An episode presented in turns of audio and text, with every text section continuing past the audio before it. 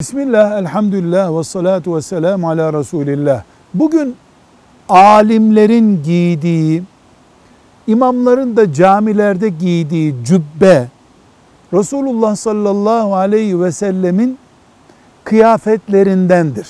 Farklı cübbeler giymiştir.